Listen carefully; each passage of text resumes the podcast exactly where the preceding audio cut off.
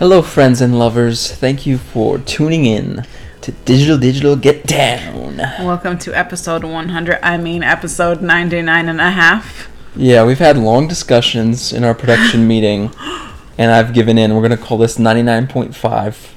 We're saving 100 for maybe a special guest, maybe a special day.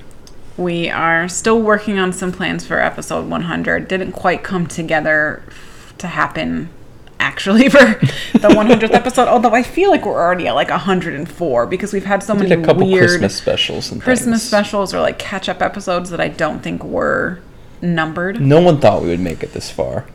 People doubted Mostly us all us. along the way. People, nobody even knows about this. There wasn't even anyone to doubt. Um, Hmm. So this is we're gonna call this 99 and a half. Heather's playing her today. If she sounds, if she mixes her metaphors even more than usual, she has an excuse today. The worst. excuse i concussed myself today. Mm-hmm. Uh, not on purpose. I am just very klutzy. I was not involved. Ki- kind of. It was like 99 and a half percent my fault. oh, fault. I see what you did there. um, I was going up the stairs and you were downstairs with Leo, and you said something. He was doing something cute. Mm-hmm. It wasn't actually So- that cute in hindsight, but Well, I was like halfway up the stairs, and you said he was doing something cute. So I like went to kind of peek my head up to see what he was doing. Yeah. Except I misjudged what step I was on, and just fucking smashed my forehead. still like I didn't think the the. I didn't think humans like with brains like were able to hit their head straight into a wall. Like I thought your your animal instinct would take over, and it would be like, oh, that's a wall. No, it, it was way too late. Like you know how in our Subaru it's got like a yeah, an auto have the detector. crash detection. Um, no, I it was bad. It still hurts. It was a very weird thing to hear happen because I only heard one clunk and then you just go, oh, oh, I'm okay, but oh no. it really hurt. I was like, we have the half open kind of stairs, like the bottom. This is a bit of the craftsman. stairs. This is a craftsman home. the bottom bit of the This stairs. is not a split banister. level, So or some other term I heard, I saw on Facebook the other day. That was not split level. They were trying to like not use that as a. I saw like four story combine half four half stories. or Yeah, something. something like that.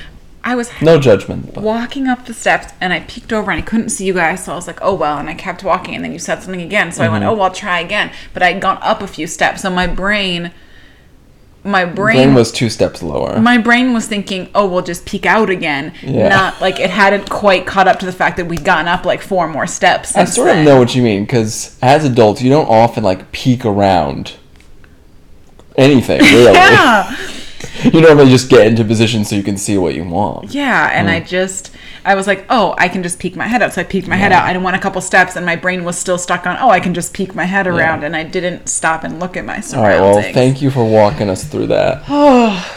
I probably should not even be having this half cider can, 100 calorie Yep. can of cider. You'll be okay. Okay, I'll do my best. Um. Hopefully, this isn't your last podcast. Don't even joke about that. oh goodness. Um. So thanks for being here. Thanks. Um, the re- the main reason we needed to get this one out of the way before episode 100 is that this is going to be a little bit of a catch up episode again, which just about 87% of our episodes are that way lately because we keep spacing Right. them out. But we have a lot of like weird newses and weird um Stuff like we've tidbits, consumed. tidbits, um, weird updates that I feel like would be strange in a kind of a celebratory episode. So I think we need to get them out of the way, and hopefully within the next. I'm nervous weeks- now. I don't know what's on your list. Oh, a lot of weird stuff. Okay. Um, the weirdest one that I there's a couple weird ones. Yeah. Um, tooth ring. There's a company word that are you will saying? tooth like your Yeah. teeth. There's a company that will make a ring out of your tooth. It's even worse than the breast milk jewelry. I was gonna do a bit there, but that's Yeah. fine. We're past that. Um, a tooth that you take out for them? A baby tooth, a tooth of a loved one who's departed. Oh departed. my. Um. Hmm. Okay. So that's the kind of weird, creepy tidbits I'm saying we gotta get out of the way. Put that in this half episode. Thank you for yeah kicking us off with that. Face Off was the other one. Face off, right? Um, This is all You know- thanks to to Bill Simmons. Partially, yeah. I was gonna say thanks to Pluto TV plus Bill Simmons. Hmm. Like, I still haven't found what I want in streaming TV. I really just wish. I thought you were to say in a podcast because that Rewatchables podcast. True. is- Yeah. I don't want to malign a very popular podcast on our very bad podcast, so we'll leave it at that. Um, but yeah, there's there's all these obviously free apps on Roku and these other services. I understand why Face Off the movie was free. Correct. Garbage. Yeah, it's very hard to find anything of decent comedic or dramatic quality. Anyways, not to belabor the point. I had has always nothing to do with the the bad TV. This has everything to do with the actors and their choice to be in this. right. I've always heard movie. people like Bill Simmons talk about Face Off, and I guess I wasn't listening close enough because I thought it was like somewhat of like a serious movie, They make it a serious movie though. Like which is part, which is like a big part of the joke, I guess. Yeah. is it a joke though? I'm saying the joke that lives on now. Right, but like when they were filming it, mm, was I it think- a joke? I just can't imagine reading the script and being like, yeah, I get it. This will be the next Die Hard. Yeah. Like it feels Right. like that's how they were That's acting what they it. were going. And I just I almost don't want to explain to the people who don't know, so they have to go look up the Uh, synopsis. the title themselves. is pretty self-explanatory, yeah. But it almost it seems like a joke movie that would be on like Bob's Burgers. Correct. I'm sure they've probably done a spoof of it. You know what I mean though, or like an Andy Samberg, like his weird one. Yeah. Like that's what it almost seems. For the like. record, I think we only saw like 35% of the movie. Doesn't matter. We saw the medical scenes before and after, and which is most important. The climax at the end. The which was all chase scene or whatever. needed. Yeah. yeah. That was too much of the movie as is. But right, like I kind of got this movie sort of reminded me of um you're going to slap me when I say it, but The Fugitive a little bit. Okay. in the sense where you're like i can sort of see how like the original writer who came up with the idea was like this could be interesting and then it must have like Got off the rails. very quickly. The fugitive has a scene where they're oh yeah the train got it um but like it, it kind of felt like they wanted to make the whole movie just so you could have each of the actors act like the other person Yeah, like like something that Freaky Friday orphan black or yeah any of those things when you had the actor Parent Trap. which Freaky is fine but there are like as you're giving plenty of examples there are ways to do that with movie magic that don't involve surgical magic as well yeah, and surgical magic that makes no sense. Like the the premise is so flawed. Right. that, like, the medical the- premise but plus the, The we have reasoning, we have him captured but we're gonna we're going to still use him. Yeah, I just i think we're yeah we're doing a little too much analysis of this film. All right. Um, i have some other random crap we watched over oh, the I last we, I was going to talk about Rape We- Town. oh we yeah gonna- sure. We can touch on rape town. I have no interest in reading a Frederick Friedrich Backman book. There's so many, and people are always they all have titles: "The Man Called Ove" and Yeah. and the, the bear and a the lot of- town. lot and of the- adaptations I guess it's such. Swedish, but right um, it's a translated book. I So think. we've done our own translation. It's Bear Town officially, but Yeah. So, um, we started watching it because people had been talking about it, and I was like, I never want to read people would not shut up about it. But like it. people kept talking about the show, and we were like, we we're kind of short on shows always. We never we get that. We still haven't. What's the last drama that we watched? spinning out? Probably. That last one that we actually got into, even though that one was a train wreck too. yeah. Um, Witcher at the same time. Witcher, Mm-hmm. yeah. So yeah, we watched. We got up to the the pivotal rape I think scene it was in three Beartown. episodes in. Yeah, I was not enjoying it anyways. It was a little too gritty for me. Yeah, I think that's the right word. Like everything was just gray on Which purpose. Supposed to be for that town, yeah, but It was like so boring to watch though. Plus that I didn't realize it was in Swedish. yeah, you So, always get you. yeah. Not only was it like very gray and bleak looking on purpose, but then I was supposed to like read all the things. And this is not coming from someone who hates subtitles. Like Yuri on Ice, I'll watch that all day. yeah, true. You are like picky. I've watched yeah. animes. I watched Skam. Yeah. All four seasons, and that was in okay, Norwegian. maybe you're not as picky. So it it's, it wasn't the subtitle bit. It's the combination of and to, um the ja- The- Japanese ones that you hate, Spirited Away, Yeah. and the Ghibli the Ghibli ones Yeah. Those have subtitles and I watch those. Mm-hmm. It's the combination of it being like this dark, bleak, gritty, plus then having to read the subtitles. Yeah. Like it was a show that I wanted to half watch Mm-hmm. because you don't need to like see every single ice hockey slap shot, Right. but you can't half watch it with the subtitles. Yeah. So I Your preferred way to watch TV is with Bejeweled. It is. Mm. To like that type of TV that's a little bit like too serious. I don't really Mm. Care to focus on it that much. So yeah, I had faith in in the show. You knew what was going to happen. I thought I, I I vaguely had an idea that that was going to be a plot point. I I assumed they were going to like get to that line and then the person involved was going to make the right decision. And I just got really turned off. Not I'm not like you where like I can't even stomach the scene, like I can get through the scene, but they had built up the male character as the central sympathetic figure. The the And it just seemed out of character the way they had built him up too, and maybe that's Hmm. the point. yeah. But also like the fact that like I could tell that then the whole show was just going to be How is about the rape community going to react to this? and the toxic masculinity Yeah. and the patriarchy and like the whole show is about that.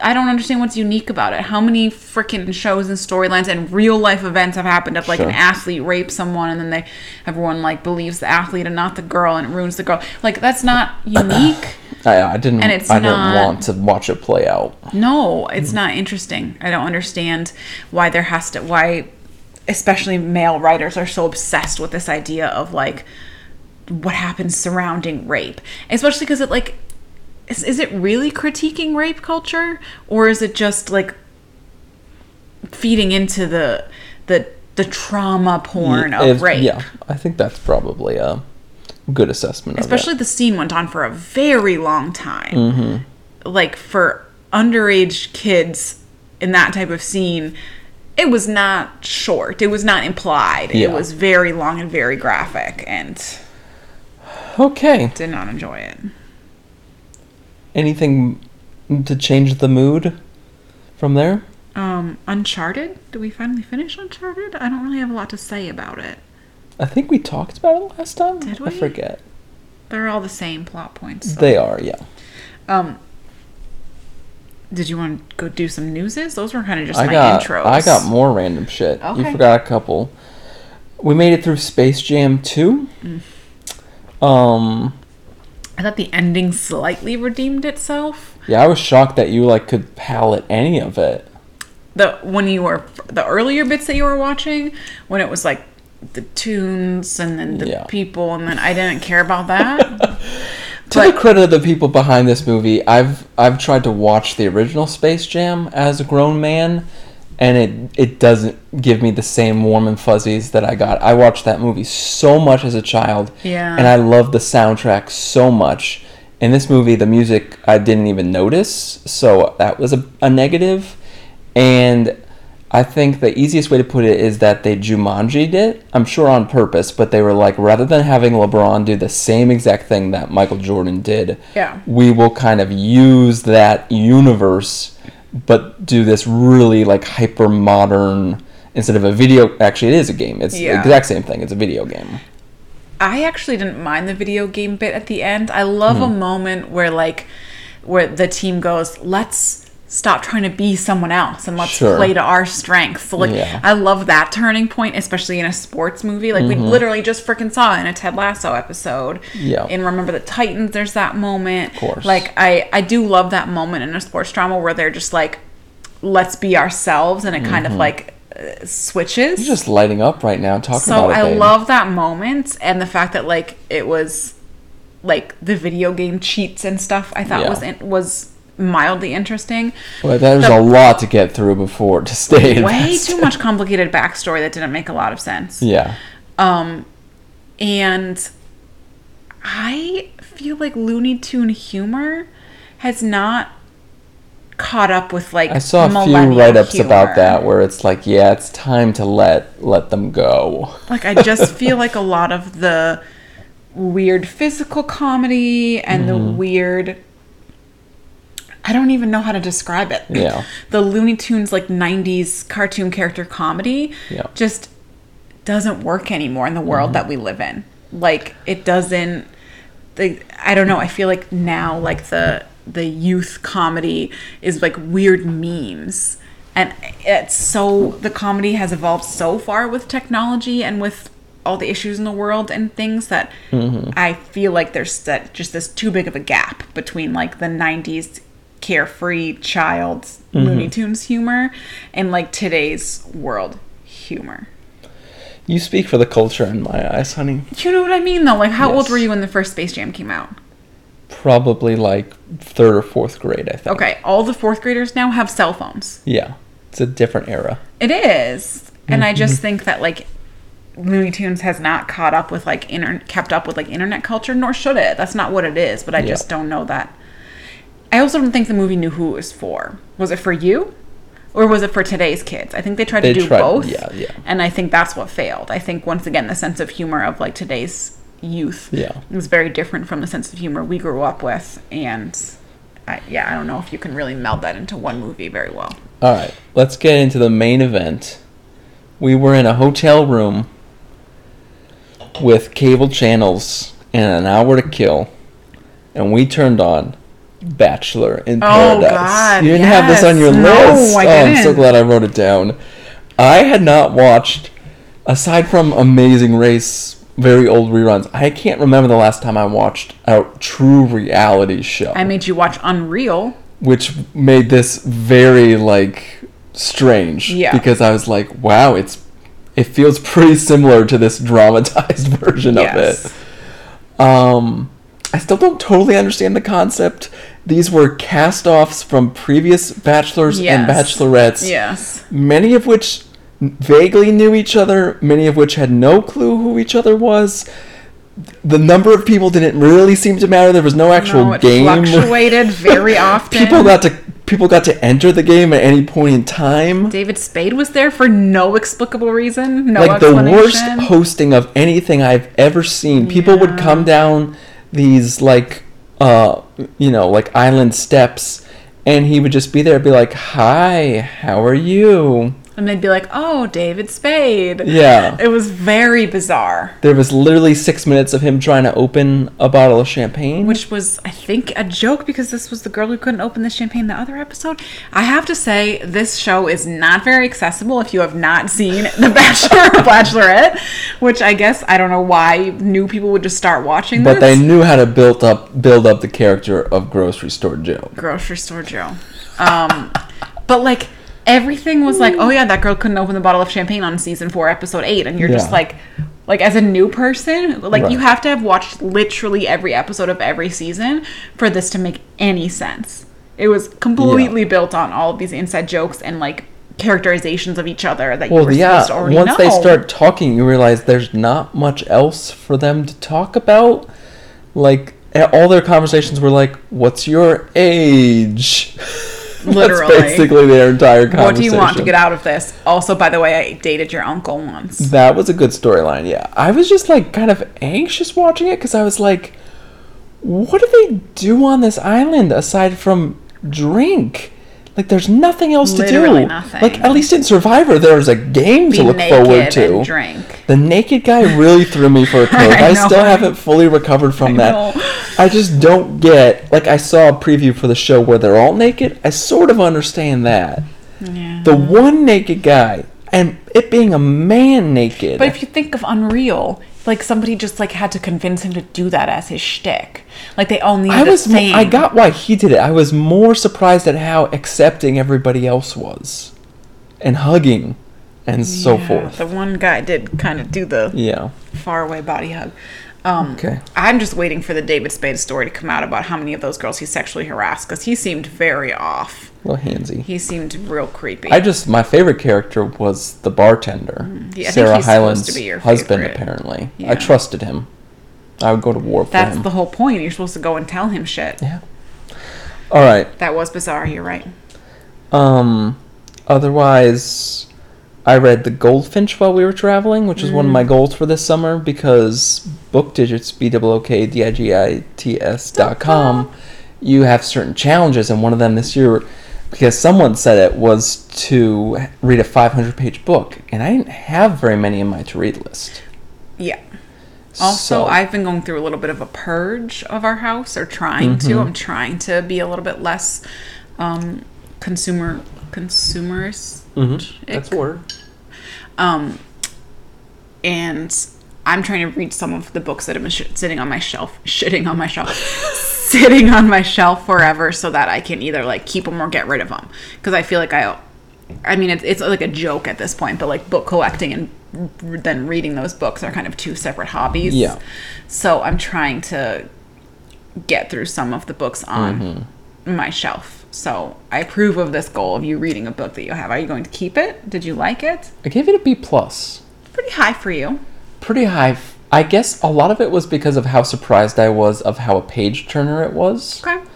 which in reading some of the negative pieces about it so this won one of the big big awards and then had a lot of backlash Yeah. not quite for the reasons i thought most of the backlash is just that the like the very literary reviewers said it's not it poses as real fiction it's not it's just a dickensian type of novel So it's um, not literary enough. For these people for certain reviewers yeah i assumed they were going to complain about how white it was Um, I've seen a lot of complaints about that. and I thought it was pitched racist. as being like a a homosexual story, and instead he kisses a guy, and that's the one exploration of his sexuality, really. But yeah the negative reviews I've heard is that it's racist, that it's white, and that like Mm. also has some overt racism in it. Sure. Um, so yeah, I didn't connect with everything in it. Uh, the last kind of section tries to turn it into like almost an action thriller, which didn't really work for me. But yeah, I think I boosted it at several kind of grade steps just because I was like expecting to have to slog through it. Yeah. And I actually really enjoyed reading it because it was it was just kind of fun to read. Okay, so you're gonna keep it. Possibly. Would you read it again ever? I don't think so. Would you recommend it to me? Mm, No. Do you care about art at all? Like the the world of art? Yeah. Not really, but I mean nobody cares about tennis, and everyone reads Infinite Jest. Yeah, he's canceled by now. Um. I'm just saying. I don't. I don't think so. Okay. Yeah. Do you want it? Did you like it enough to like want to have it on your shelf and look at it and be like, I've read that? I don't think so. Okay. Gosh, this got intense. Um. So those were my random things. Do you have actual newses and stuff? Only bad newses. Me too. Good news and bad news, but really Mostly just bad, news. Have you Yeah. looked at the world around you? Um, I don't think I know enough about Afghanistan to talk about it.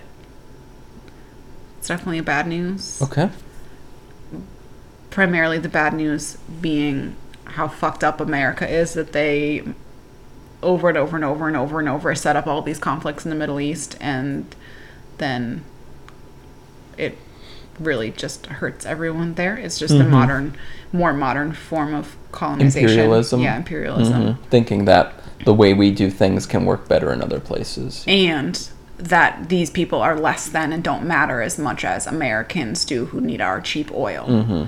And that that we can we have the the what did they call it back in the day? What? Uh, Manifest Destiny. Yes. Mm-hmm.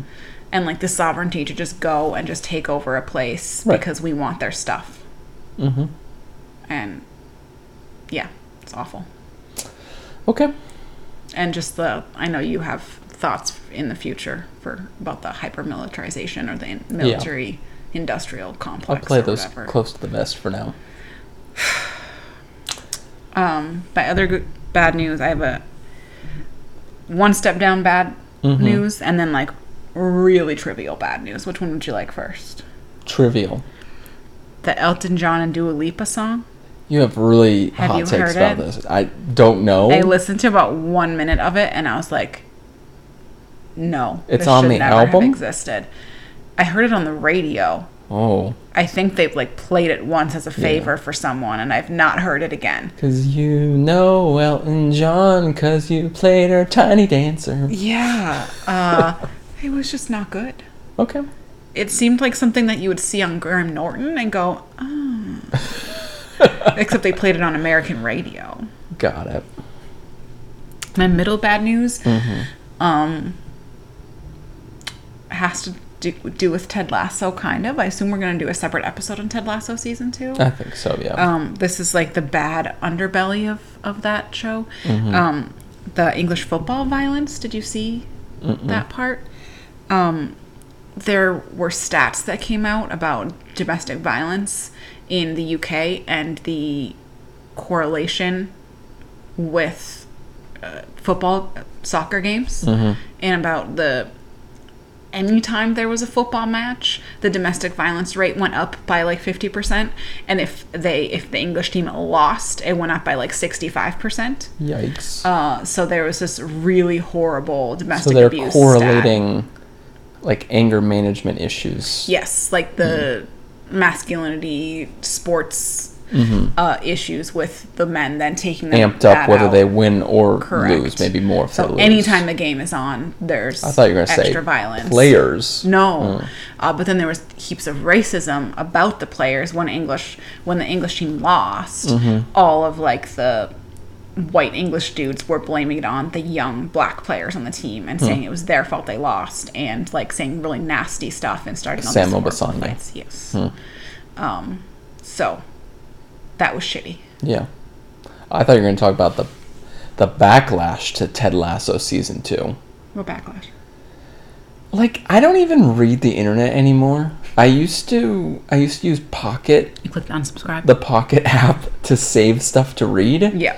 And then I very not very quickly. I over time realized that like every article on the internet is kind of the same. Yeah, and by the time you read it, it's not relevant anymore, anyways. If you Very don't true. read it that second, But right, all the think pieces like present a question in the in the title, explore it, and never really is Ted settle on Lasso anything. really the main character we need right now? Yeah. And then it's like, well, he's white, but he's also optimistic and not toxic. But also, do we really need more white like that? Yeah, exactly. Um, but like, yeah, all of like the entertainment blogs have been not all of them, I should say. There have been several entertainment writers who have taken uh, Ted Lasso season two to task. At least what's been released so far, claiming that it's an abysmal um, turnaround after a great season one. Pointing specifically at the Christmas episode Fucking love the Christmas and episode. saying Fuck there's off. not enough conflict and they're not even making a real show. What is this? The first like five episodes of season one had no conflicts either. I just I, I I still watch It's Always Sunny as my like lunchtime show or whenever I'm I have the house to myself and it's like you see that and like they are all very independent episodes. There are in theory through lines, but there's just bit after bit after bit and that show is like revered. Like I always say like if you have a show with great characters, people just want to like spend a half hour with them. yes. And so in this case, if they want to just let that breathe a little bit, I think that's fine. And also, like, You don't need to have had they ABC tried stories. to have like a hard hitting follow up, it would have fallen flat. Yeah. I was worried that it wasn't gonna gonna be able to follow up too because we rewatched it recently with my parents, and I was like, "Dang, this is a good show." Like the because the first time we were just kind of like, "What is this show?" It took us a little Mm-hmm. Yeah. while to warm up to it, and when we rewatched it, I was like, "This is solid." And I was worried that season two was not going to live up for it to it. And so far, I've really enjoyed season two, Mm. and I think I appreciate that they're not trying too hard. I would rather have them ease off and just have it. There's still conflict, but it's For just a little bit more character driven versus uh, sports driven. But if every single episode was like, "How do we get unrelegated?" Like Yeah, nobody there's wants to watch There's not enough that. there. No, there isn't because you can't get unrelegated like to the I end of the season. I promise you that the writers like considered, you know, all these different paths, and we're like, also, they're just starting up the whole thing about the tournament. That if they win the tournament Yeah. and like I thought it was cle- I thought it was really clever. This is not the show we're talking about today, but I thought it was clever how like you didn't really even know how the team was doing, and they kind of started in the middle of a season on this go around, and they Yeah. had the whole gimmick about the ties and that stuff, and that was like a great way to be like, on the football side, everything is neutral, yeah, so let's we just will. like skip yeah. ahead a little bit past the football and Anyway, save it for the podcast. Save it for Okay, the, another podcast. um. So It I made guess me think a lot about some good news. I will never I know. stop talking about how much I hate. Oh, there was another one that I something else. Anyways, but what I wanted some good news to be was just something that made me feel happy. And really, they just needed to make a show like this. And you were so skeptical of Ted Lasso. I was. You did not want to watch it. Talked about it. I know, and I. Mm-hmm. It's the feel good show that we all needed. Okay. Are we ready for some main events? Do you have bad news still, or was that? your Oh, I was news? gonna mention tennis. The U.S. Open is starting, and there's nobody to even challenge Djokovic. Oh, Rafa I out. saw they were both out. Roger just put him put him down 'em at this back. point, It's time. And uh, Murray's out. So yeah, there's nothing.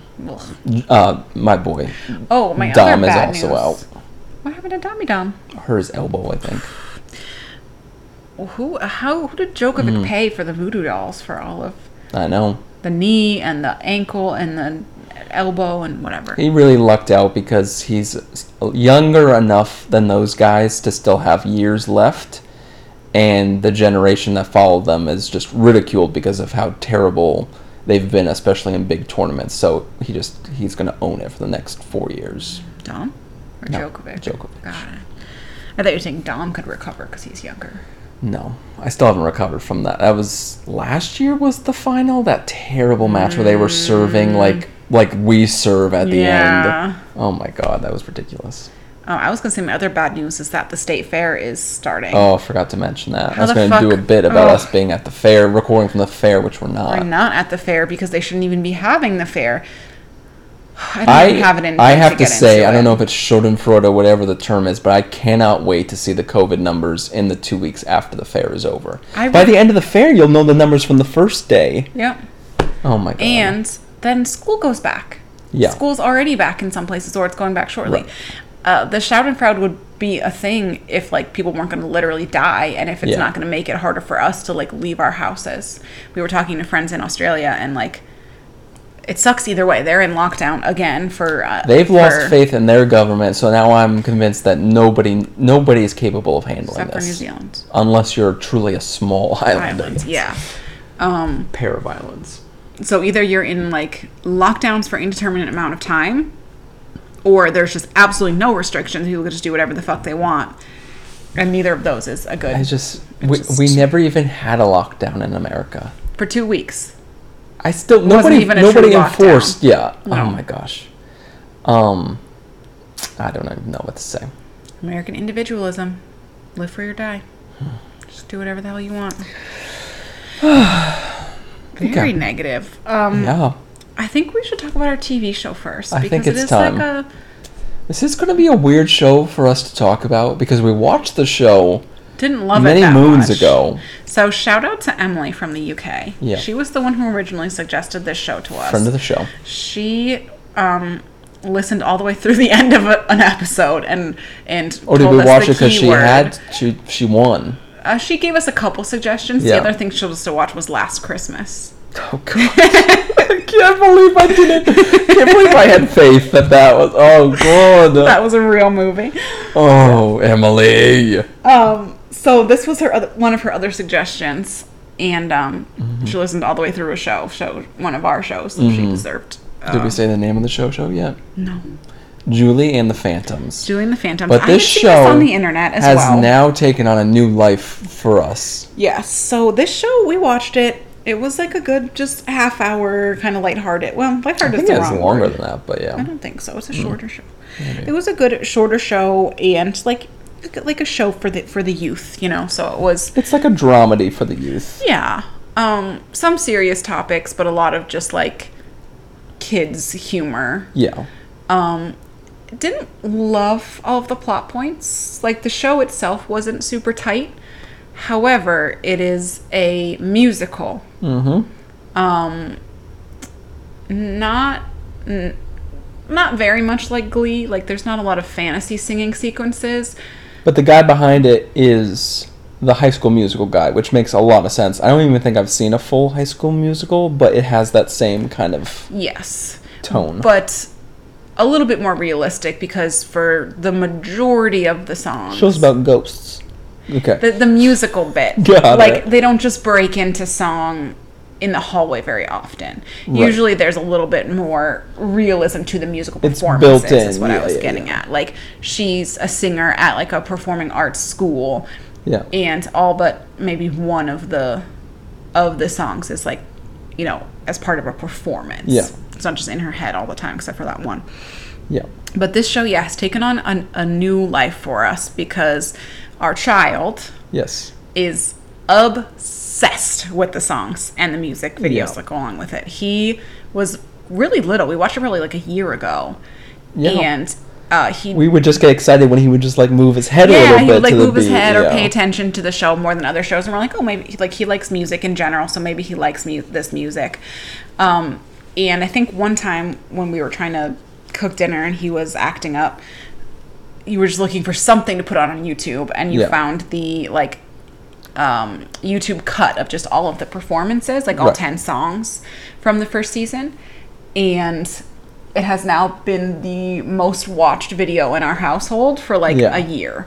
Um, we are probably fueling all of the YouTube hits Mm-hmm. for that video because at least once a week, if not more than that, Yeah. we watch the whole like 47 minutes, Yeah. depending on if you count Unsaid Emily or not We'll get into that, yeah. um, we watched the whole thing through. And honestly, I enjoy it more than I enjoyed the show. it's like you remember enough about the show to be like, here's the emotions at this Yes. scene. But they just do a great job in the musical numbers of communicating that. Yes.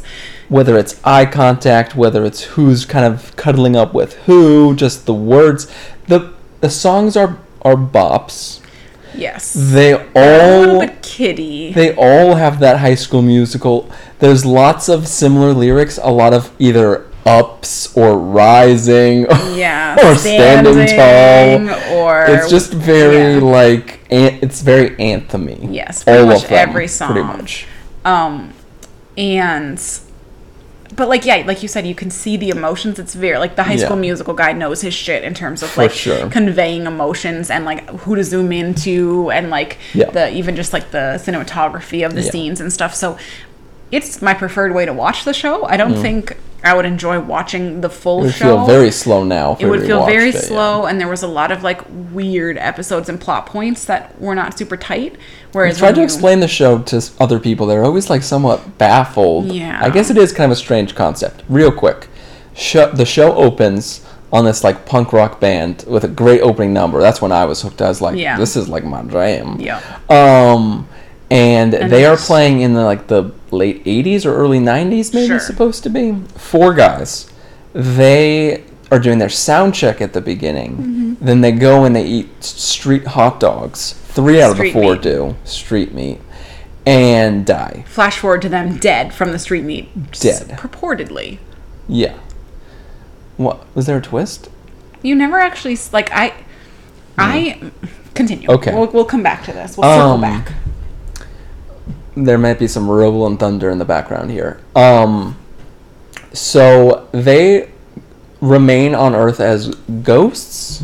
no they don't they're just in like a liminal They're space in limbo. Yeah. and then the you go to the pe- present tense there's this girl who's Yeah. like playing on the piano yeah. and they like appear because you find out later that her like studio used to be their garage where they played and her mom had recently died Dead mom. yeah. and the mom was at that sound check and has some of like Yeah. the only merch from that show and that's supposedly like the Right. tether for the ghosts so the three musician spirits are then yeah tethered. Um, to julie specifically correct. And so the gimmick is is that no one can see them except for her most of the time, but when they perform together, everyone sees all of them. and hears And so hears yeah them, so when when they and they find it out kind of accidentally like she's singing a song that they helped her with and all of a sudden they like appear with their full kit Mm-hmm. Yeah. and instruments and everything and and all the students can see them Yeah. so then there's a whole other bunch of plot stuff about them getting like hooked with the bad ghosts because they're guy, trying yeah. they're trying don't blame the skateboarder guy He is absolutely to blame. it's like his fault a little bit but it's the bad guy's fault really But I, it's But he's clear like he's a bad guy. Yeah, but the skateboard kid's like you know like an Oliver Twist situation. Yeah. Like the other guy owns Dodger. his soul. Yeah. Anyways, um, So that's one major arc. then they're trying to get revenge on their one bandmate who stole all their songs. while they were Disappointed. I felt like that should have been like the primary arc. You have so you have Dirty Candy. yeah, Right, which like Julie's. You know when people rival. like, I mean, saying that's a band name is like a meme at this point. Yeah. I don't think anyone's ever said Dirty Candy. Boom, we got Yeah, it. Yeah, there's a girl girl bop name. Girl So the name. girls are like Julie's rivals. Yeah, like the, the the popular rich girls. Yeah. One of whom is the daughter of the surviving bandmate. And that should be like should have been like a huge revelation. And that that episode, if I'm remembering correctly, is just kind of clunky when they I do it. feel like She's like that sneaks into their house or something. And I feel like that was going to be season two. So Yeah. I think there's something sketchy with the bandmate because yeah, he, in the last episode, the finale, he makes these like he looks very shocked face, which like Yeah. of course he would be shocked if his like three bandmates who died are all of a sudden Sure. playing again. But like there was a little bit more to it. Like I think like he poisoned them Mm. Boy. or something. Like I think there had to be something else there other than him just being shocked. Wow. And I don't really like at the very very end of the last episode, like Mm-hmm. spoilers I guess. The bad ghost dude like goes into the little golden retriever love interest boy Yep. and like possesses him and that's the I very don't last remember any of this. that's the very last scene of the last episode. after the yes. the bad guy. They, they go they have the performance Yeah. and then Julie thinks they're gone and she's sad Yeah. but happy then they appear and they're like we didn't actually leave we just wanted Yeah. you to be happy and think we left and then Right. the very last episode is the kids coming up to Very knock on scene. Julie's the very last scene Oh he's coming up oh, yeah, to knock yeah, on. Julie's door I think or no he knocks on the door of the blonde kid and like Yeah. Yeah. but there's not going to be a season two so I that's think there just, is. there isn't Why not? I saw somebody talking about it. oh I thought there wasn't going to be one Anyways, so you have Reggie who plays the bass. You have Alex Pause for who plays second. the drums. Yeah. Reggie, if anyone here also watches the show Voltron, the the the newer Voltron Yeah. on Netflix, the the animated show, Uh-huh. he is Lance, one of the main characters. His voice was super familiar to me. You're kidding and, me. ev- and even his facial expressions are very familiar. I thought he was Um, Chris Colfer's like alter ego. No, he's Lance from Voltron. Got it. Alex is the beautiful blonde drummer he's so with those locks. And what's your favorite Beautiful. boy's name? Luke Lukey Charlie Luke. Gillespie. He is stud in the show. He's like an internet stud now too. Like I'm the, sure he is. the younger subset of, of people that I follow on Instagram Yeah. on, on book the book to just Instagram like like this show as well. Um, so yeah, I don't know what else there is to discuss. I have a few specific things to get into, but that's a main arc. The I've never figured out the who the step who the the aunt is. Remember how we're confused Whether it's about the mom that? or the dad's sister, There's some sort of Latin influence. So the so Julie is played by an unknown. This poor girl still doesn't even have an IMDb photo. Mm, yeah, Madison. Um, Th- That video was so cute. We we watched the casting video where Yeah. like her dad went She there. didn't with know if she was gonna get the part, Yeah, she yeah. got the part, and they had like driven down. Yeah. and like she's just a completely unknown. It has an amazing voice. Yeah. like the acting is definitely a little amateur for a lot Sure. of these kids, especially the two main girls. Yeah. But her voice makes up for it. um, There's so a plot point of like her almost getting kicked out of her music program because she didn't want to perform because she had stage fright after her mom died or something. Yeah, one thing I disliked was that there was not enough like school drama. Like there's school drama in the first two episodes, and then they have so much else to do that they like kind of Yeah. forget about her in school. Um. Anyways, yeah, the aunt I remember being a weird character. where like the aunt wants the dad to like discipline her more Yeah. and yeah the family dramas the, the little brother is kind of underutilized Yeah. he like hops in and out and thinks thinks, the goat- there's ghosts yeah. and Um. So yeah, I don't know. Are we gonna rank the songs? What else do you have to say? My biggest hot take, because you've been playing the soundtrack on Spotify. yes there's I full, think- full versions of songs there I am right, and some sort of remixes. I think, I think, Unsaid Emily is sneakily probably the best song, but it This is, the worst part of the worst this is episode. a hot take coming from you because you skip that song every time oh, I Even cry you're if, I watch the video part. oh is that why you skip Yeah. it oh i thought you just hated it You know, I can't, I can't watch it. Um, but listening to whatever mix they have on the soundtrack, it's like it has like the most unique kind of flow and like tempo. I don't know any music theory terms, but like I was saying, the rest, almost all of the other songs on the show, follow like an anthem progression, like power chords. Again, Yeah. I'm making these terms up. this one, like the the title of the song is terrible, and the way they get to the title in the lyrics is not great. Yeah. but it's got a very kind of create. I think it's the most creative song, I guess. I would say that the um, like undead club songs Yeah. are the opposite of that. They're very fun to watch. Yeah. And not very No. Mm-hmm. fun to listen to. Um, those ones I think, especially you got nothing to lose, is like too much plot and not enough. Correct. The song's not Yeah. actually that good. Um, Wake Up is probably my favorite. Mm-hmm. Uh, that one like makes me cry if I listen to it too carefully. Oh, that one's yeah. It's it serves its purpose. It's not my favorite though. Um, I mean, the dirty candy ones are Guilty pleasure, ear yeah. candy, like Yeah. just, just sh- like sugar, sugar, Yeah. like the poppiest Now pop. walk into the room. Flying solo is, It's fun. It's got a good. It's got like the good like dialogue in the middle. It's and like got um, like a good like, yeah like it just a very like, it's very percussive and it's very much like just jamming with your friends kind of thing. So it's got the good vibe to match with it. This Um, band is back. Whoa. that one doesn't do it for it's me. just a little ditty. It's a little ditty. I pretty much like any of Madison's songs the most. Yeah. Like so, "Wake Up" or um, or "Finally Free." Finally Free is one of my new favorites. Edge of For a while, Edge of Great was Stand my favorite. Tall. Yeah. The four like anthemy ones by Madison. Yeah. Like the primary ones by Madison are and Bright. What's bright? The one where she's playing in the auditorium. Oh yeah, yeah, yeah, yeah. So I'd say like the half of the soundtrack that are like my favorite ones Mm-hmm. are just like the main Julie Yeah. and the band performances. Yeah. Um, I don't know which they all kind of blend together because they are very similar to me. Correct. Um, I'm sure if you layer them on top of each other, They're just it the would same almost be down to the, yeah. the measure. uh, I know you like Now or Never is probably your one of your favorites. yeah, that's a great jam. because that's just right up your alley of like Oh, pop punk pop '90s. punk. Like, yeah, Um, I got the music is fun to watch, not as fun of a song. correct. Um, Edge of Great, I don't know. Edge of Great is more fun to watch because of such the good Julian Luke moment in that one. Yeah. Um, that it like gets your heart aflutter. Yeah. Um, Oh, we didn't talk Stand about. Tall is your favorite for the end moment. The last. Oh, one. that yeah. Um, so yeah, I don't.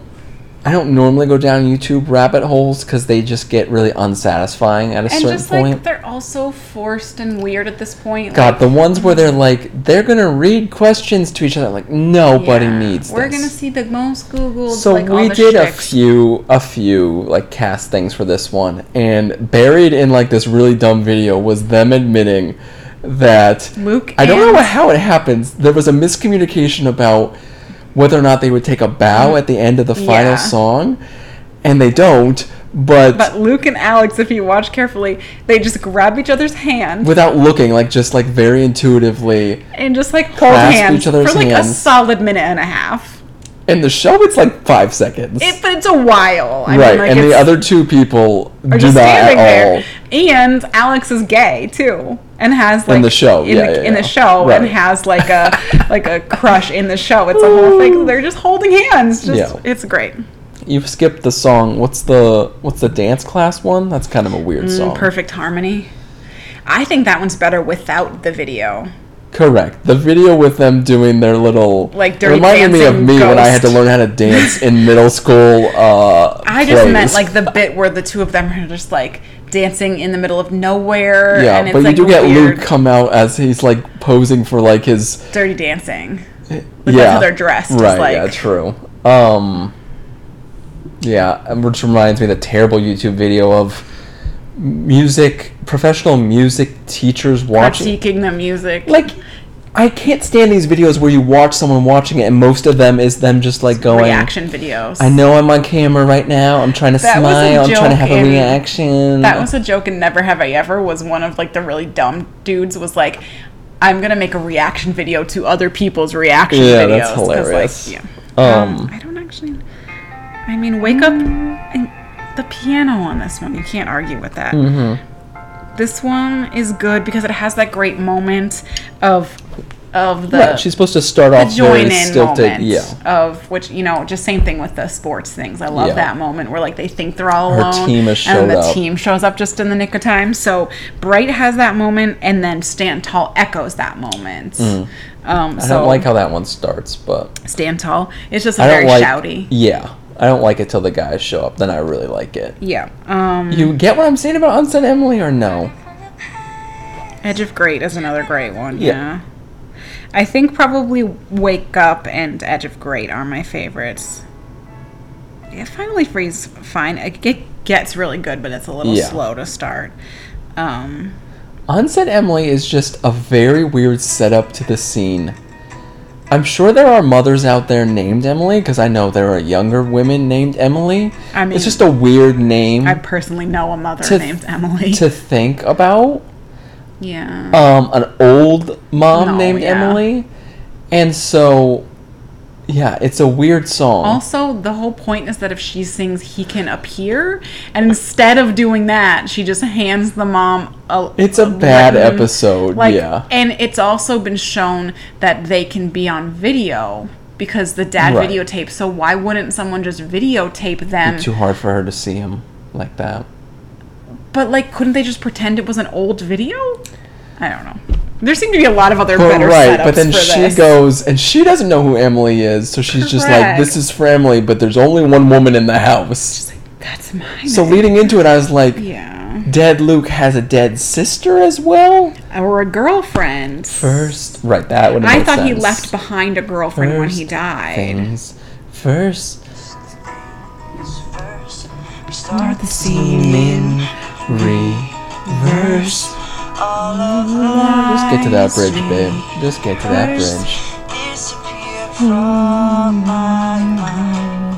Was he a singer before this? Were any of these people? Were any of the boys singers? Ning out. It's just all about his regrets and what he didn't say to his mom. Mm-hmm. clock for lies Let's go straight in. If I could take us back, if I could just do that. Right here. I love this beat. Every empty space, the words I love you in replace, and maybe time would not erase me. If you could only know, I never let you go. And the words I most regret are the ones I never meant to leave.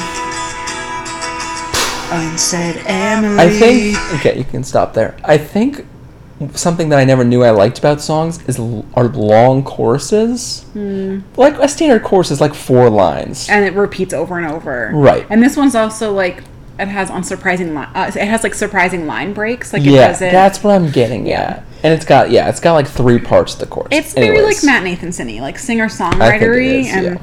um, it says he's a Canadian actor and singer, Mm-hmm. most known for Julie and the Phantoms, but he also was on Charmed and Degrassi.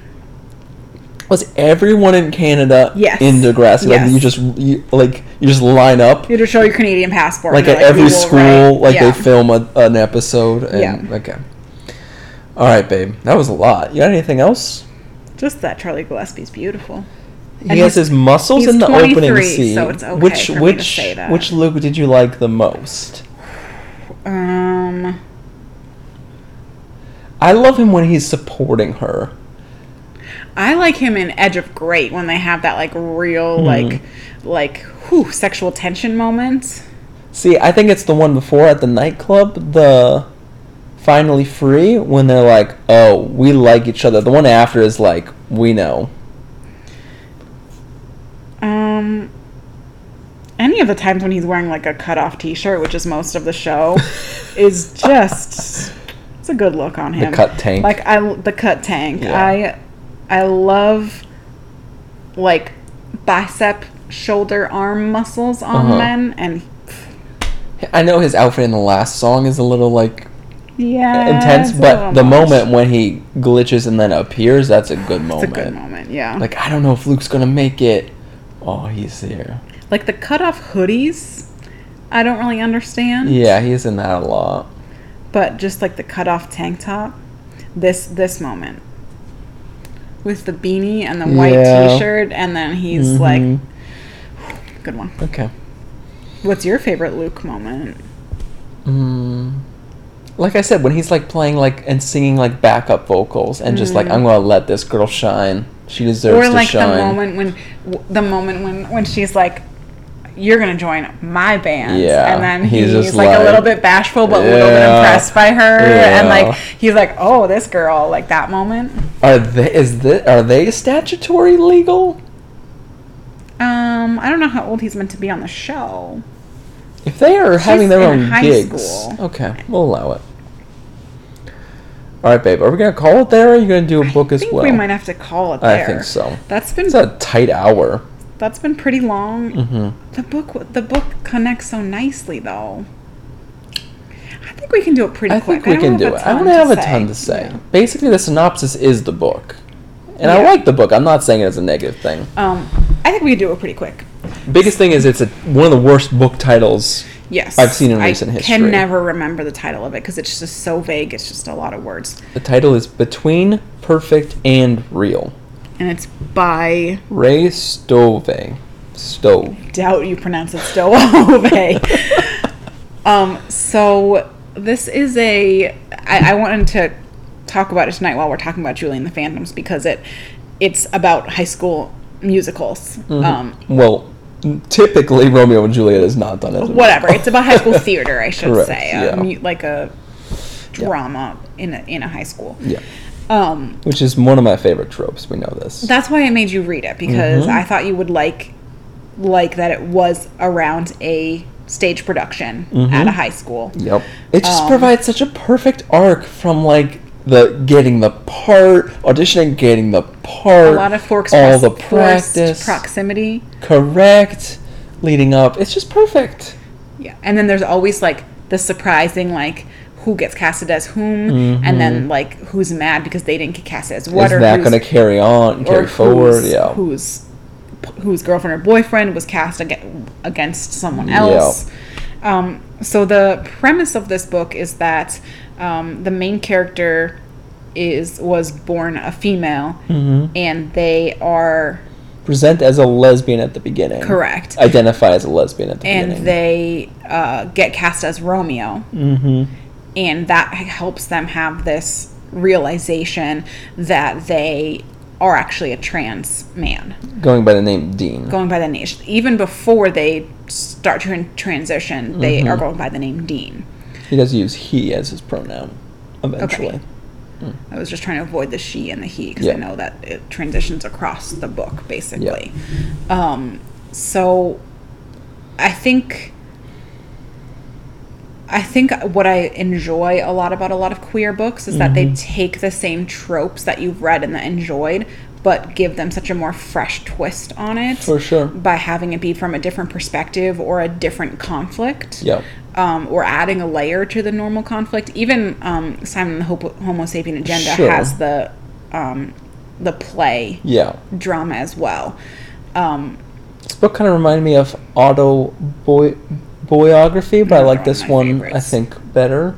This one was a little bit more tight. Autoboyography went a little bit too long, too Mm-hmm. many back and forths. Um, So yeah, you have the the play as like the backdrop for everything, where it's like this is Dean's chance to like be the kind of person that he yeah, pictures and almost himself like as. try on a new identity in like a low pressure kind of Mm-hmm. way. Um, You've got the the drama teacher and the director who's like supportive because he has given Dean this opportunity, but doesn't quite know how to handle everything else going and on. didn't quite know what he was getting into Yeah. entirely. And then you have the girlfriends, mm-hmm. uh, which is a very I think that's such an important storyline. interesting storyline. Yeah. It's something that I often think about. I don't want to just kind of like on a whim. Like I always ponder like a what if. Right. If you start, if you are a lesbian one day and then you transition, you could potentially become a straight person the next day, which I know LGBTQIA all falls under an umbrella, probably Yeah. smartly for this reason, where it's not like you're not going to get kicked out of the parade the Yeah. next day because you're you're uh, technically a different status category or whatever. Anyways, I think getting her perspective because I don't know. I've never I haven't read very many books with trans protagonists, but I imagine that is a very challenging uh, situation. And it's like a kind of gray area because it's like you love the person, Mm-hmm. but like you're allowed to have a preference for a certain gender presentation. right. And it's Attractiveness like or not, anything, yeah. You're not a bad person if you're not attracted to one uh, or one gender or the other. But then Mm-hmm. how does that happen when it that transition is within the same person? Yeah. And the person that you care about. So that I think yeah, that is a very real conflict that people face, and I think it was handled really well in this book. I- Not that I'm one to say, um, or it's not up to me, I guess, to say if Yeah. it was good or not. But it was. I think it was just very important because yeah, if you had that character just being like, "I love you for whoever you are," which they try to do for a while, and Yeah. it just that if that kind of aspect of it was like just given a positive, happy ending, because I know in books like these you don't want it to become trauma porn, Yeah. where where things are negative. Like you want to give them a happy ending, but I felt like in this case you couldn't you couldn't let everything Yeah. fall into that. and it all it uh, the writer did a, an amazing job with it because even as a reader you're like you're kind of cheering for them but then you're realizing like Mm-hmm. it's not really working between them anymore and it would probably be better but then it's hard because they're like heartbroken and such a hard thing that he's going through already and then to add this on top of it but then it Mm-hmm. doesn't fit right anymore like i think that conflict is really well done on the page Yeah. which is difficult it's difficult to to express that in a way that feels authentic and feels like you know you feel like you're in Yeah. In the conflict and you understand both sides of it um so i don't know it was a very i, I got very like sucked excuse me sucked into the book Mm-hmm. um and it just felt very authentic i think something like this could feel very either um shallow Yeah. or like you said too like traumatic and focusing on all the pain and drama of it Yeah. um and instead it was somewhere in the middle and it had it had like the parents I was gonna say the parents is always the trope that I struggle with. Shout out to Simon because I did enjoy how like the parents there were just like super supportive. Like that didn't have to be an issue. Yeah. Like we talked about Starfish a few episodes ago, or maybe it was the last no one, that's and what like this reminded me of too right where it's just like there has to be a villain. I know because especially. I don't know. Was this the book where I was like, it kind of felt middle grade? I know Starfish did for sure. this was um there was like the high school bully in this Right, I'm just too. trying to remember if it felt too too middle grade compared to YA. But anyways, I know like the negative forces have to be very obvious Yeah. in these types of books. But as a parent, I, it's just cringy to me to be like, "Oh, I don't want the mom to be such a bully, be the worst person in this Yeah. book." yeah um there's there's the the trope of the support group too but i, I really Sure. liked the support group in this one um i think it pr- felt pretty ya i think it hit a lot of the ya beats did, of yeah. coming of age finding yourself it had a little bit of the college stuff but it wasn't overbearing with the college Mm-hmm. storyline um You gave it an A, I gave it a B. yeah i really liked it i um it just felt really genuine and really real to me Mm-hmm. um i read a decent amount of like you know other ya books or ya fantasy or Mm-hmm. romance or something which a lot of times like you you like you enjoy the story but it doesn't actually feel very authentic. It- you're Mm-hmm. just kind of like this story's ridiculous and i'm gonna keep reading it. Um and this just felt very yeah i keep using the words authentic and genuine but it just felt very real. Like the emotions there were very real and i thought it was a pretty tight story like the there was a lot of different things going on and different different character uh, different like friend groups different characters different um, different pieces in motion and I, I just felt like it all came together very nicely Yeah, that's fair. Okay, Is I that think it? that's good. Yeah, you got upcoming stuff. a couple um, Are you gonna share them? I'm trying to figure out who to start with. Mm, Naomi Osaka, the Netflix series. I haven't seen any more about it. I I need to figure out if it's like un, Is un it- unapproved. What do they call What's it? What's that word? What they say? Un. Uh, the un. Mm, Unofficial. Un. I need to figure out like if it's allowed by her Yeah. or if they're just doing it like to make money. What is um, that word? Unapproved. Un. Sanctioned. Maybe unsanctioned. Yeah, so I need to Hmm. figure out if if she actually approved of it or not. Um, Miracle Workers Oregon Trail. Yeah, apparently I just read more short stories by Simon. Oh God, I don't know his name. Simon Rich, I think.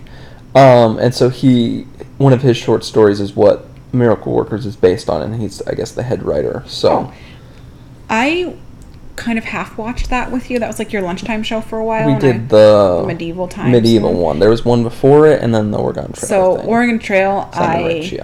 I um I'm intrigued to watch that, especially with we have an upcoming trip. Maybe True. we'll see how COVID's going. Um, to do some like frontiersy sh- bullshit. Maybe so. we should watch it while we're there as our like evening show while we're there. That would be funny. um, Mike Schur, What's Mikey up to? the He's got a new of show Dreams, coming the out. Field of Dreams Right. TV show. Yeah. You know that I will watch everything that he puts out because of my undying love of Parks and Rec, but I also know at this point that everything he puts out loses like five to ten percent of the magic of Parks and Rec. Mm-hmm. So We gotta talk about Brooklyn Nine Nine sometime. yeah, we'll save it for next time maybe. Um, kind of fit, fits in with the theme that we have going on for for episode 100 if we can pull that off. So Yeah. Um, so yeah, I'll watch that show. As we've discussed, I love a, I love a sports drama. I'll watch anything Mike Schur puts out, but I don't have too high of expectations. Okay. Um, Andy Samberg and John Mulaney as Chip and Dale. Did you ever watch Chip and Dale, the Chipmunks? Yes. They're gonna be animated or they're gonna be live action in chipmunk suits. Unclear. Is John okay still? I haven't Shout out to John. My family, we visited with my family for two weeks, and the entire time, my mom was desperate for us to group To watch watch, something together. And people were throwing out the dumbest suggestions. we did watch. Sitcoms We did and- watch um, Dances with Wolves with a small portion of the group. We didn't talk about that on the podcast. Save it for another time. Yeah, we we'll got some save Native. American themed th- stuff coming up. Write that, jot that down. jot that down. that down. um, so it was the last night. There were really bad recommendations coming out of left field from people. She really did not like any of the sitcom suggestions we were throwing. No, they tried to watch Fuller House. We tried to do one day at a time. Nothing was sticking. I had mentioned early on, let's watch a John Mulaney comedy special, and people were like, "Eh, is he that funny?" SNL wasn't that good. His SNL wasn't that good. I was like, okay. We put on Kid Gorgeous though, and we had people of all ages Crying just laughing. crying Yeah. laughing, unable to control themselves. Um, so thank you for that, John. Even if even if you never get back to Um, that this stage. was a interview with Mulaney, um, and I on, uh, sorry with with Samberg, not Mm-hmm. Mulaney, and I only heard half of it because our son saw the icon for the Julie and the Phantoms forty five minutes. I do remember you thing, watching so uh, he- half of that interview. he I wanted caught a quarter of it. Yeah. Um, so they are not. It's not animated, and they are not doing chipmunk voices. See, So I, I don't- I, I need to admit something. I don't know what Chip and Dale means in any context. Also, in the Goldfinch, Chip and Dale is used to refer to a type of furniture. All I know, all I know is that one time we went to a Matt Nathanson show at the Roxy, and we were moved very swiftly out after the encore because it became a Chip and Dale's. So, Chip and Dale is a pun on male strippers. Chip and Dale are from 1943 from Walt Disney. So the strippers are make are a pun on Yes, the characters. That's yes. disgusting. Who came up with that? Because they eat nuts? I don't know. Oh my god! I don't know. Can you look up Chippendale furniture? Because it's referenced in the Goldfinch again and again. Oh, Is it a Chippendale. hutch? Chippendale. Chip. Okay, so Chip. Which came first, the chip or the dale? Okay, we're going way back. Yeah. Chippendale furniture Thank you. is originating in the 16th century, and it's these chairs that look like this. Dining room chairs. like, like the fancy ass dining room chairs. Are called Chippendales. Apparently, and then It's a ridiculous British word. and then probably, and then Chip and Dale Uh-huh. were two chipmunks from Disney. So they said, "What should we name these chipmunks?" And someone said, "I've heard the word Chippendale somewhere. Let's do that." They are Chip and Dale are brothers. They are chipmunks. They were in Queer? Who Framed Roger Rabbit. They're like in Mickey Mouse kind of shit. yeah. There's there were some series. I think I remember when I was nine being very excited to get their autograph at Disney World. Yeah. They're anthropomorphic chipmunks. Um, they're very mischievous. Okay, so jump, jump, get us to the next link. Who decides that we will call male exotic dancers? Is Magic Mike a Chippendale? I don't think it's it's like a brand.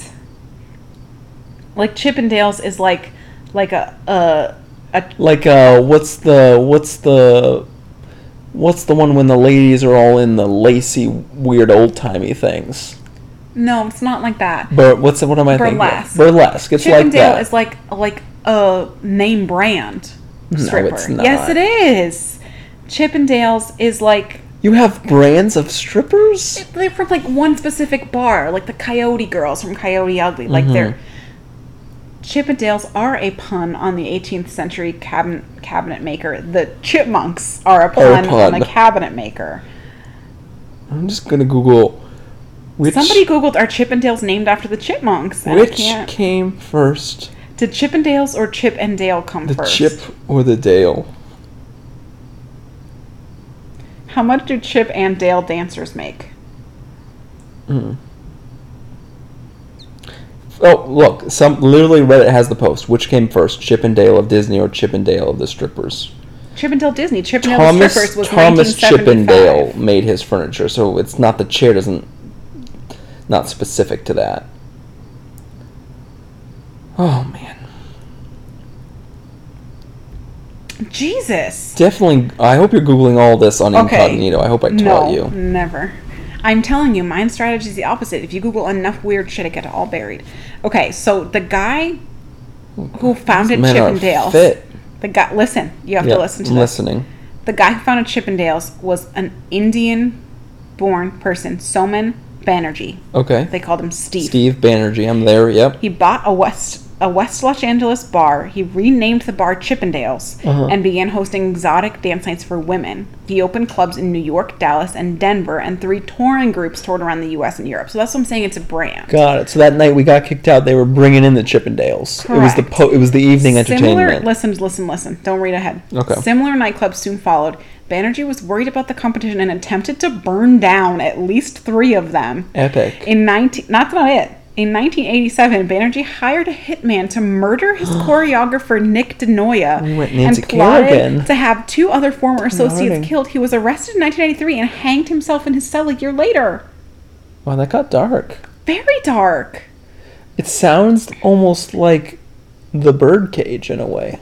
The birdcage plus, um, plus Nancy Kerrigan. Yeah. Um, I Tonya The Birdcage. company continues to uh, birdcage to battle similar male revues in court. Chippendale successfully registered its cuffs and collar uniform as a trademark Hmm. following an agreement between Hugh Hefner with Hugh Hefner. Hugh Hefner did Naked Men? No, they had an agreement with Hugh Hefner that he couldn't use the same uniforms because. I didn't think Hugh Hefner cared what the men wore at all. Anyways. Wow. I feel glad that I got that off my chest. That wasn't a fun furniture pun. I think you got all the juicy details. it doesn't it doesn't say if it's connected to the furniture. Did they take the their little shorts off, or is it like a tasteful dance? Don't know. Hmm. I'm guessing like a thong situation. Hmm. When I've seen The few times I've seen a male stripper, it was there was a very small thong left on at the a end. hammock. Yeah. Okay. Thanks, babe. Um, I That was like really good. That was good radio right there. Yeah. Uh, We got our plus at least. We know what the plus is going to be in the title of our episode. Chippendales. Plus Chippendales. I was gonna have a B plus. Um, What? no, I lost it. It's gonna have to be Chippendales because I can't remember what it was gonna be. We said it a couple different times. Okay. Whatever. Um, I have two other things, but we'll save them for next episode. I think because We can't. We can't top that. Yeah. Can't top that. So Thanks for sticking with us, folks. Um, we will see you for our 100th actual show. Maybe stay tuned. Hopefully. We'll we'll broadcast some details at some point of what that's going to look like. Um, and yeah, thanks for sticking along with us for 99 in, in a in a full episode. Love you guys. Peace out. Bye.